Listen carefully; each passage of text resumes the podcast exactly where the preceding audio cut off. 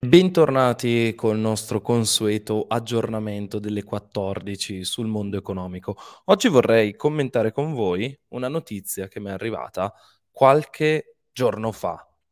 Probabilmente quando uscirà questo video sarà anche un po' vecchiotta, però vorrei dire la mia su questo tema, perché stiamo parlando appunto di questa battaglia che si sta svolgendo fra Apple e tutta un'altra serie di competitor nel mondo digitale. E ovviamente tutto questo dopo la sigla.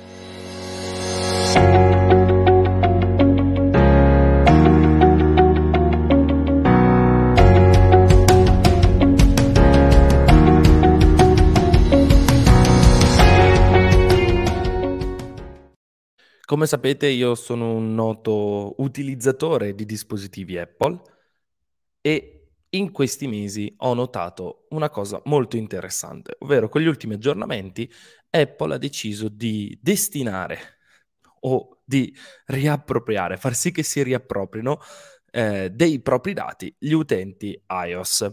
In particolare, se voi siete utenti iOS, avrete visto che negli ultimi tempi l'utilizzo di un applicativo abbia sostanzialmente comportato il comparire di una piccola notifica. Questa notifica cos'è che ci dice? Ci dice se siamo intenzionati a farci tracciare da quel determinato sito internet o da quella determinata applicazione. Perché questo avviene? Beh, avviene perché tutti questi dati vengono raccolti e poi sostanzialmente venduti, venduti alle aziende che vogliono fare dell'advertising nei nostri confronti. Come funziona tutto questo? Beh, semplicemente un'azienda lavora su questi dati, li analizza e sulla base dell'analisi che sostanzialmente ha fatto, decide di mettere in piedi una campagna marketing, una campagna marketing mirata, mirata per raggiungere il pubblico che in quel momento sarebbe il più interessato al determinato prodotto che stiamo vendendo. Ad esempio, se stiamo vendendo cellulari, probabilmente cercheremo un pubblico che abbia disponibilità economica, che abbia cercato cellulari nell'ultimo periodo e che sia intenzionato appunto a cambiare il suo vecchio cellulare. Meglio ancora se magari ha cercato la nostra marca e magari anche il nostro modello.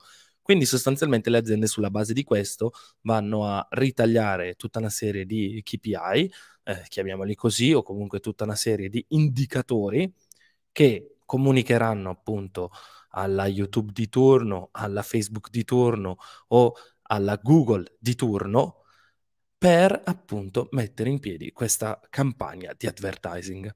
Capite bene che quando una buona fetta eh, dei tuoi potenziali clienti tutto di colpo sparisce dai radar, si creano dei problemi.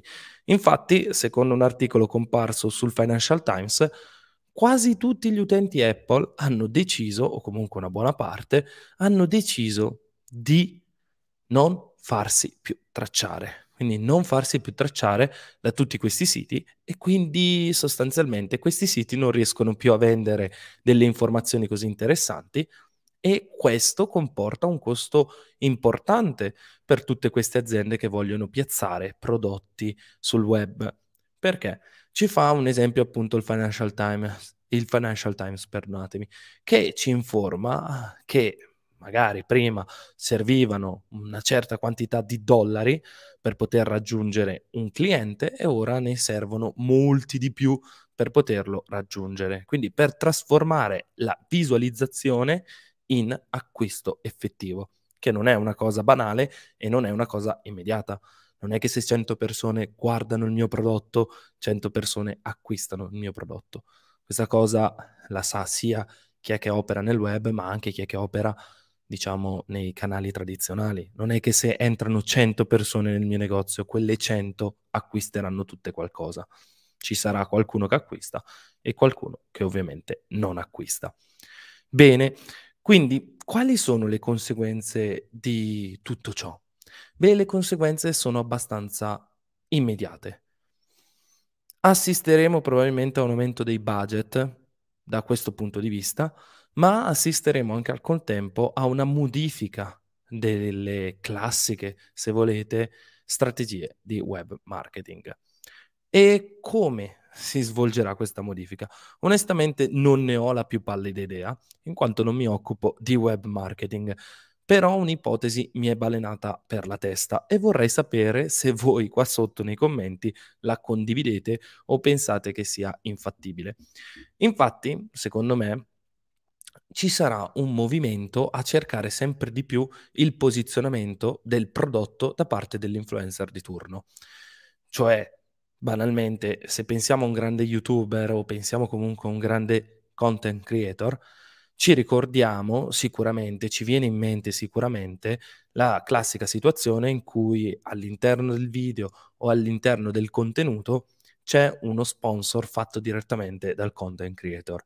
Ecco, io credo che assisteremo a uno spostamento di budget dalla funzione banalmente di intermediazione, se volete, da parte dei siti web della classica inserzione a appunto l'intermediazione del creator che direttamente sponsorizza il prodotto.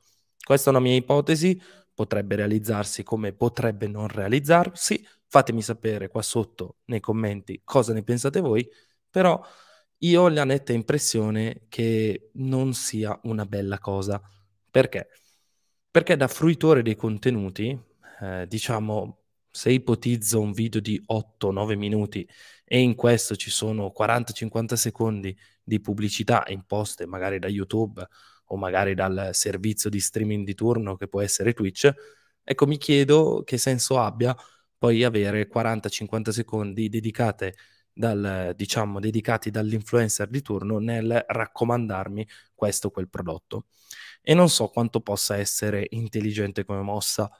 Magari invece molte, molte aziende mi diranno che sto sbagliando e che è sicuramente una bella cosa, ma mi sto chiedendo se questo non annoi il pubblico e se questo non determini degli spostamenti di engage rate o degli spostamenti di, banalmente, cambio di percentuale di visualizzazioni sul visualizzato complessivo, perché una delle parti più importanti di un creator è quanto pubblico rimane sul video. Ad esempio Economia Italia ha circa cinque minuti e quaranta di rimanenza media e vedere magari una riduzione a quattro minuti e qualcosa potrebbe essere un segno negativo di scarso interesse da parte del pubblico. Un aumento a sei potrebbe invece dirci che siamo, stiamo andando bene, anzi dovremmo fare sicuramente quello che stiamo facendo già adesso, ma un po' meglio per poterlo migliorare, ma comunque che stiamo andando bene tutto sommato. Fatemi sapere cosa ne pensate di questa cosa qui, se siete d'accordo anche voi, se siete in disaccordo, se ritenete possibile altre mosse di marketing o se magari credete che iOS non sta, non stia facendo le cose in modo corretto e stia banalmente intraprendendo una guerra ingiustificata contro gli altri giganti del web. Io non lo so, vi rimando ad un prossimo video, se magari usciranno altri aggiornamenti, potrebbe essere che altri colossi del web, ipotizzo, eh, in un universo parallelo, decidano di pagare qualcosa in più a iPhone per togliere questa possibilità, questa opzione dai prossimi aggiornamenti. Chi lo sa, lo staremo a vedere, io dubito fortemente, ma insomma, Eh, diciamo le ipotesi sono, sono sempre molto suggestive e vanno sempre dette se ci vengono in mente, diciamo, e poi ovviamente scartate perché ci appaiono banalmente assurde, però mai dire mai. E io vi saluto e vi auguro una buona giornata e noi ci vediamo alle quattordici per un prossimo video.